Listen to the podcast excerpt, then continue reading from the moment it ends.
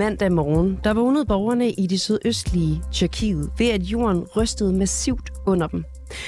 Det katastrofale vækkeur var et øh, kraftigt jordskæld, der måler 7,8 på Richterskalaen, og så fik bygninger til at styrte sammen, som var de korthuse. Skælvet det kunne mærkes i nabolandene Syrien, Libanon, øh, Kypern og Israel.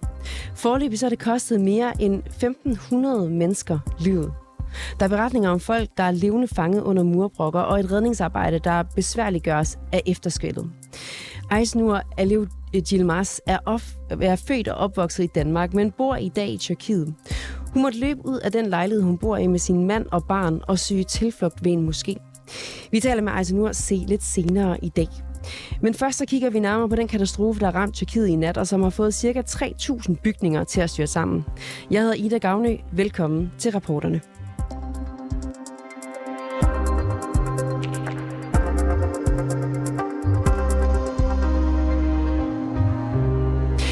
Pola Roshan Bakker, redaktør og journalist her på 24 og tidligere Tyrkiet-korrespondent. Velkommen til.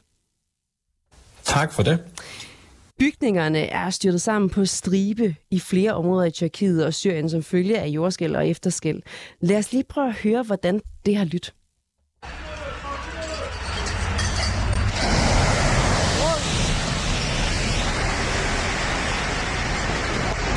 Pola, hvad er det for et område i Tyrkiet, der er ramt af jordskælv? Jamen for det første er det et rigtig, rigtig stort område. Tyrkiet er et kæmpe stort jordareal. Øh, og den del af Tyrkiet, som, det, som, som nu er blevet ramt, man kan sige, Tyrkiet groft sagt bliver delt op i sådan to halvdele, en øst og vest, hvor den østlige er, er den økonomisk mest tilbagestående. Det er der, at øh, man socioøkonomisk øh, Øh, traditionelt har kæmpet for at, at holde sig oven vandet. Øh, så, så det er, et, det er et ret pro, øh, udfordret område, som er blevet ramt. Øh, det er samtidig et land, hvor at inflationen er op mod 90 procent. Det er en befolkning, som stadig kæmper rigtig meget for, øh, at øh, kæmper stadig med eftervirkningerne af, af coronakrisen og den økonomiske krise. Så man kan sige, at det er et land, som er i knæ, og så en del af det land, som i forvejen er, er den fattigste del, er den mest udfordrede del, som nu er blevet ramt af det her, af det her katastrofale jordskælv, øh, som, som, som har ramt Tyrkiet. Og de her områder, er det store byer, vi taler, er det landsbysamfund, eller hvad er det, vi har med at gøre? Jamen det er egentlig, man vil kalde det store provinsbyer, øh, som er blevet ramt altså omkring epicentret Kahraman Marash og, og ned mod den, øh, den, den syriske grænse. Der vil man kalde det øh, relativt store provinsbyer på alt fra 200.000 op mod 500.000 indbyggere, som er blevet ramt. Øh, det er ikke store vækstcentre, det er ikke en, en hvad skal man sige, byer, hvor at man bor øh, sådan usædvanligt tæt, sådan som man gør i de meget, meget store metropoler ude vestpå. Men det har også ramt Tyrkiets, øh, i hvert fald nogle, øh, nogle betydelige efterskælv, har ramt øh, Tyrkiets femte største by, Adana, som er en middelhavsby øh, over for Kyberen.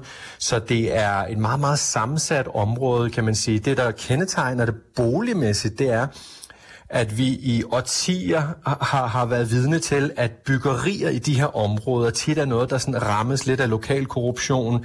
Der er nogle entreprenører, som får nogle øh, offentlige licenser, og der er nogle by- byggerier, som ikke helt, øh, hvad skal man sige, bliver, bliver, bliver øh, iværksat med de allerhøjeste standarder for øje. Der bliver fiflet rigtig meget, ved vi. Der har været mange, mange dårlige sager om, om, øh, om, om lavkvalitetsbyggeri i Tyrkiet.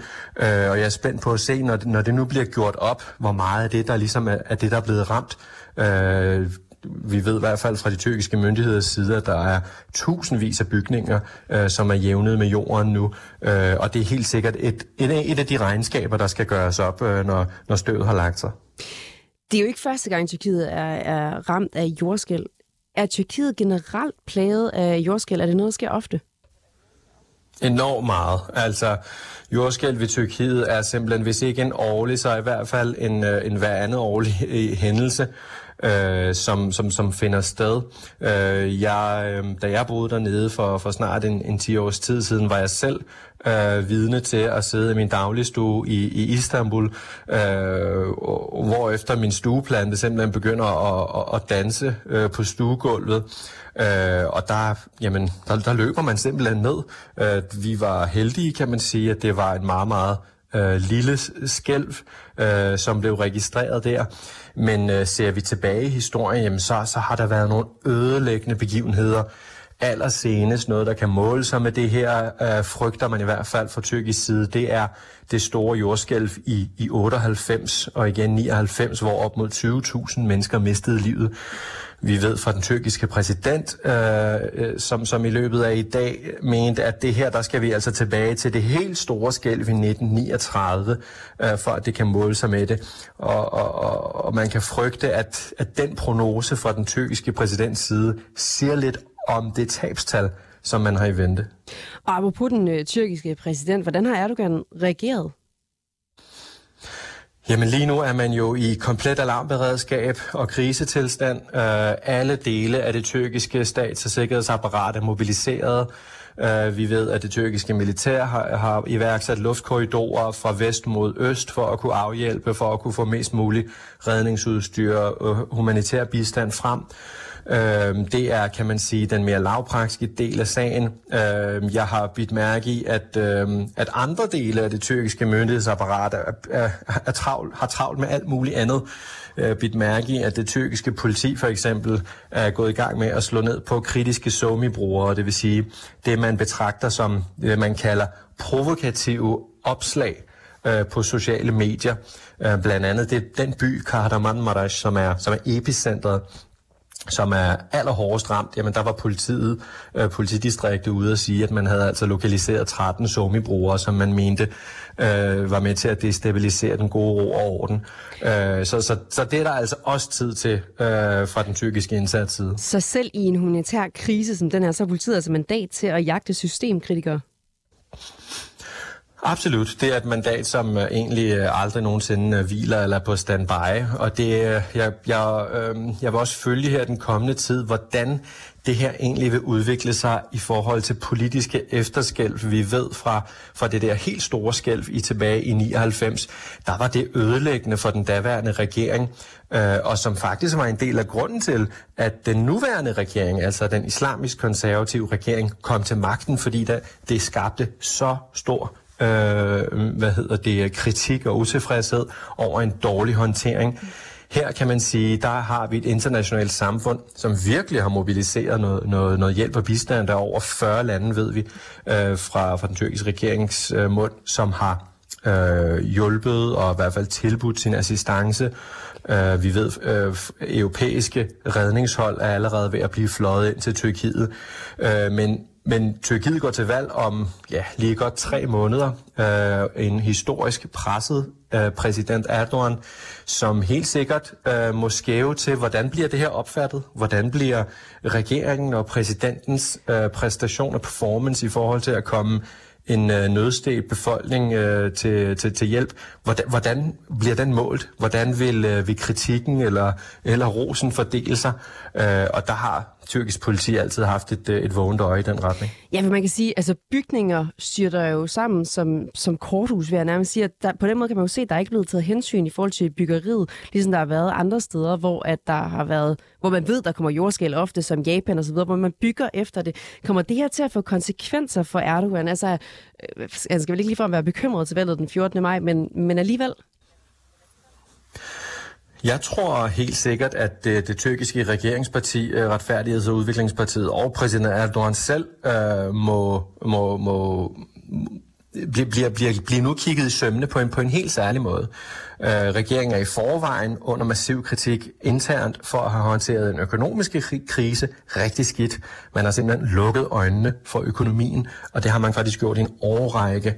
Øh, for byggeriets vedkommende, byggeriet kan man sige, det er faktisk præsident Erdogans helt store slagnummer, har været det de sidste 20 år det tyrkiske, den tyrkiske økonomi har, har, har bedret sig relativt de sidste 20 år. Middelklassen er blevet større og en lille smule øh, bedre bedre stillet øh, på grund af et, et byggeridrevet øh, hvad skal man sige, økonomisk boom. Øh, men hvis det nu er det selv samme byggeri, man nu kigger efter i sømmen og siger, hov, det der byggeboom, som øh, har, har skabt velstand og har bragt Erdogan til magten de sidste 20 år, hvis det bare er en stribe korthuse, som falder, falder til jorden øh, i et af verdens mest volatile jordskældsområder, øh, så er jeg sikker på, at der bliver rejst nogle, nogle spørgsmålstegn her også helt sikkert. Du siger, du observerer øh, systemkritikere på sociale medier kritiserer den her indsats. Hvad er det, de skriver? Jeg har faktisk ikke selv, uh, hvad hedder det, uh, kunne kigge uh, mediebrugere igennem. Det er jo tit små provinsbyer, det er jo små, små lokalsamfund, uh, som, hvor politiet så har, har slået ned på, i det her tilfælde, 13 specifikke brugere. Men baren for, hvad der tolereres, er jo notorisk, de, og har været de sidste 10 år, super, super lav. Der er ikke meget tolerance over for øh, over for særlig meget. Øh, særligt imod regeringspartiet, og præsident Erdogan har, har personligt øh, retsforfulgt øh, flere somibrugere, unge helt ned til øh, 15-16 års alderen, ved vi, der har vi haft sager, øh, hvor at øh, øh, kritik af præsident Erdogan bliver sidestillet med øh, simpelthen, at øh, hvad, majestætsfornærmelse kunne man næsten sige. Det er ganske vist en republik, og han er jo ikke konge, Øh, men man kunne jo man, øh, man kunne få den tanke, at det er en slags majestætsfornærmelse. Det er i hvert fald det, den tyrkiske straffelov lægger op til. Så man skal ikke, man skal ikke være særlig meget ude med riven for at at, at, og blive kigget i sømne, og måske endda blive, øh, blive kontaktet af tyrkisk politi for for eksempel at have lagt sig ud med god ro og orden, eller øh, eller, eller det, der er værre, vil destabilisere øh, den offentlige orden med sine tweets eller sine Facebook-opslag. Øh, tolerancen kan ligge på et meget lille sted, når det kommer til politisk kritik i Tyrkiet. Polan Rojan Bakker, som altså er tidligere Tyrkiet-korrespondent og i dag redaktør og journalist her på 24 Tusind tak, fordi at du kunne være med i dag. Min fornøjelse.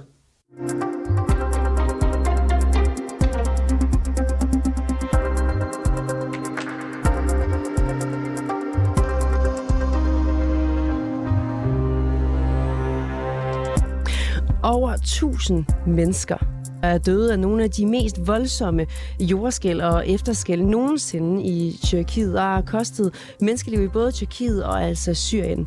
Og endnu flere er blevet evakueret som følge af jordskældene. En af dem, det er dansk-tyrkiske Aysenur Alev Tilmas, som bor i Tyrkiet. Og nu kan jeg så sige velkommen til dig, Aysenur. Hej så. Hej. Vi er der med på en, øh, en telefonforbindelse, fordi du, din mand og jeres datter lige nu er fanget midt i ekstrem kaos og frygt og uvidshed i den tyrkiske by Sivas, 250 øh, km fra Gaziantep, hvor af flere kraftige jordskæl har ramt.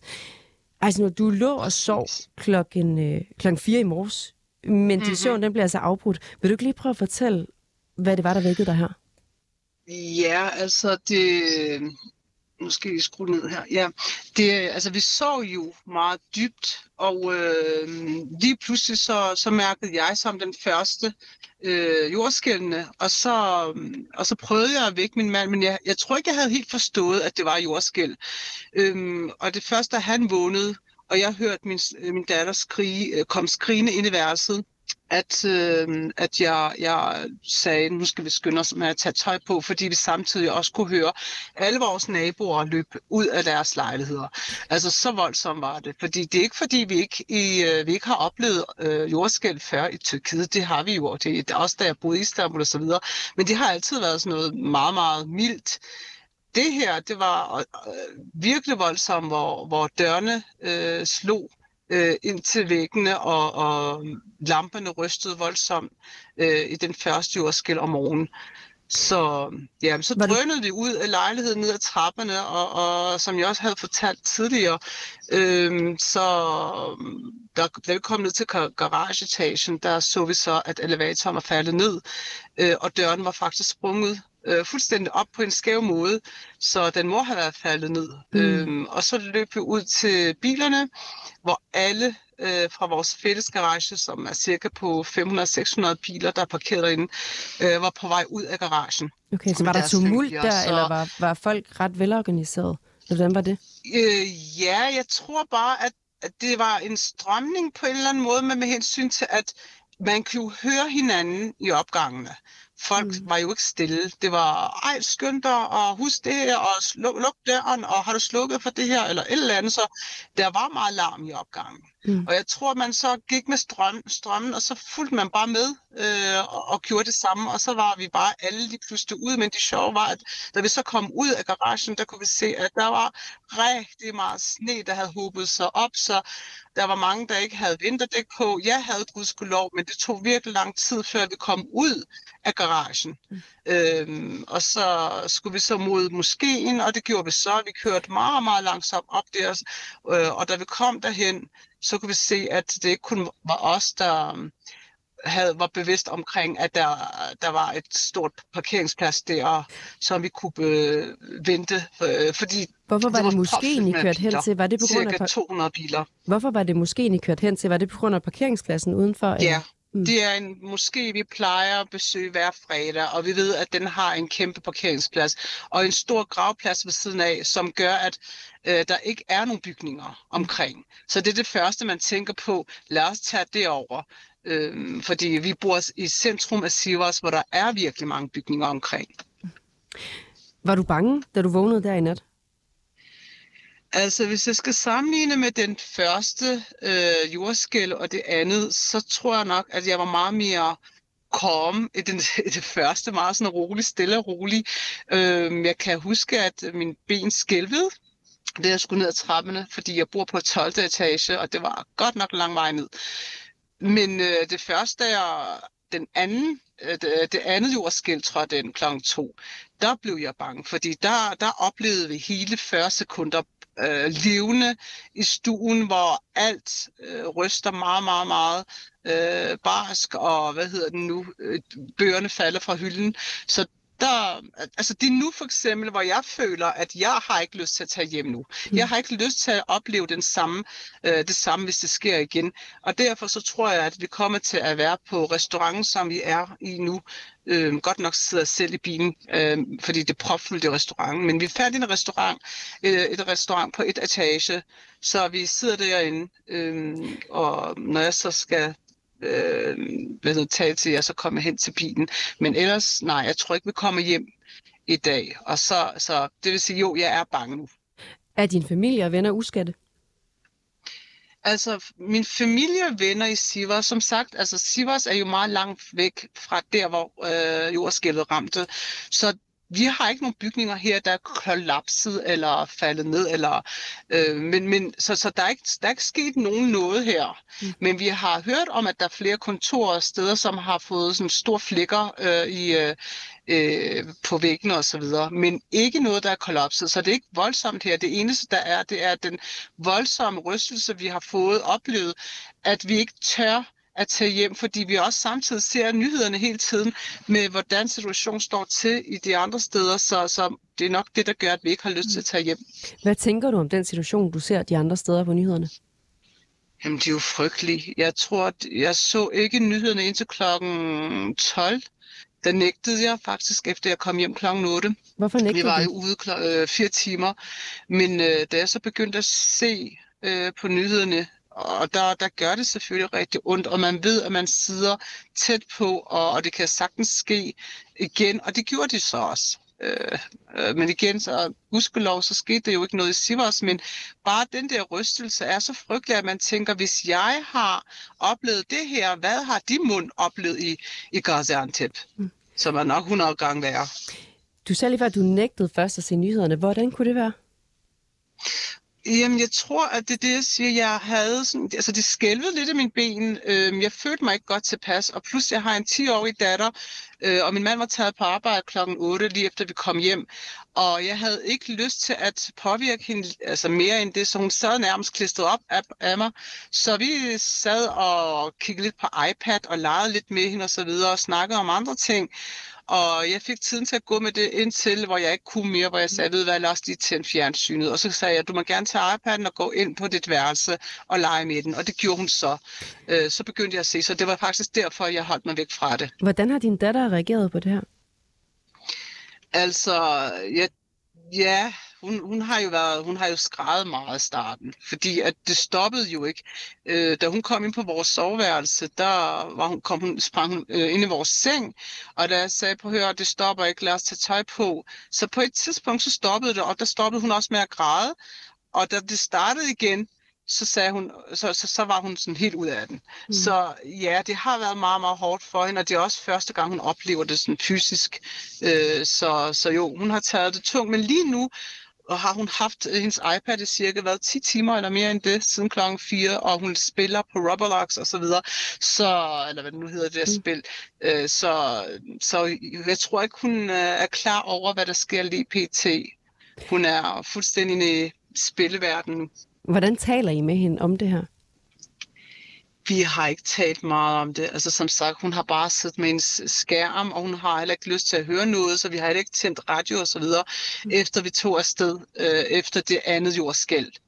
Øh, der, har, der har hun bare været begravet i det, og jeg har prøvet på at følge med gennem min øh, telefon, øh, og sidder øh, i bilen, og så nu sidder hun i hvert fald med sin far inde i restauranten og spiser mad og er, er på hendes iPad. Så nej, altså jeg, men hvad vil jeg sige til hende senere? Selvfølgelig vil jeg prøve at forklare hende, hvordan øh, situationen står til og så videre. Men øh, ja, jeg ved ikke, hvordan jeg vil tage, øh, vil tage, tage et snakken med hende. Du siger, at I ikke kommer hjem i dag, og du tør faktisk heller ikke. Hvad er jeres plan nu? Altså, grund til, at jeg ikke tør lige nu, det er, fordi jeg har virkelig ikke lyst til at opleve det igen, hvis det sker igen. Så hvis, hvis jeg skal være ærlig, så tror jeg ikke, at vores bygning vil kollapse, medmindre det sker i Sivas. Øh, men, men altså, det her rystelse, tror jeg ikke, vi får vores bygning til at falde sammen. Men alligevel bare, at oplevelsen er noget, som jeg ikke har lyst til at have, befinde mig i igen. Og det er også derfor, at min plan er at være i restauranten, og hvis jeg virkelig, virkelig bliver meget søvnig, eller min datter bliver søvnig, jamen så kan, så kan vi prøve at sove i vores bil. Øhm, og det er det, jeg har. Altså, det er mine planer for i dag, og så må jeg tage den fra i morgen af. Jeg ved det slet ikke. Er restauranten døgnåben? Nej, det er, faktisk, øh, det er den faktisk ikke, men jeg tror, det bliver den i aften. Den er propfyldt, og jeg, det ser ikke ud til, at der er nogen, der har lyst til at tage hjem. Mm. Hvordan er stemningen blandt de mennesker, der er på restauranten? Der er i hvert fald meget støj, så, og jeg ved i hvert fald, at de alle snakker om oplevelsen. Mm. Øhm, og, og, men altså, folk sidder jo stille og roligt. Altså, nu er det nået hen til et sted, som føles sikkert, fordi det er på et etage, så jeg tror, at det er nok det, der gør, at øh, folk er mere sådan rolige her, end det var foran vores bygning, hvor folk var alle var nede og i gang med at løbe hen til deres biler. Og, og så for eksempel, øh, da det andet jordskæld trådte ind, der prøvede jeg at køre øh, over til moskeen igen til den samme parkeringsplads. Det kunne jeg så ikke, fordi at der var håbet så meget sne op omkring moskeen, at man ikke kunne komme derhen, øh, og selvom jeg havde vinterdæk. Så derfor tog jeg så normal vej, mm. øh, rute til, til restauranten. Men mm. altså, øh, der kunne jeg se, at der var rigtig mange folk, der var på vej til moskeen på gående fod, og meget stressende, og havde dyner omkring sig, børn, som de borgede på. Og ja, der så det meget kaotisk ud. Også fordi mm. det både sneer, og det er første gang, vi får sne i år i Sivas, mm. som er så voldsomt. Så to ting på en dag har medført, at det faktisk er blevet en meget kaotisk dag her, selvom det ikke er Sivas, det jordskældet har ramt. Ejse nu Aleo Gilmas. Pas nu rigtig godt på jer selv, og tusind tak, fordi at du kunne være med i dag. Det var så let. God fornøjelse. Tak. Bag dagens udsendelse, der var Nana Margrethe Havgård, Toge Gripping, Nils Frederik Rikkers er redaktør, og jeg hedder Ida Gavni.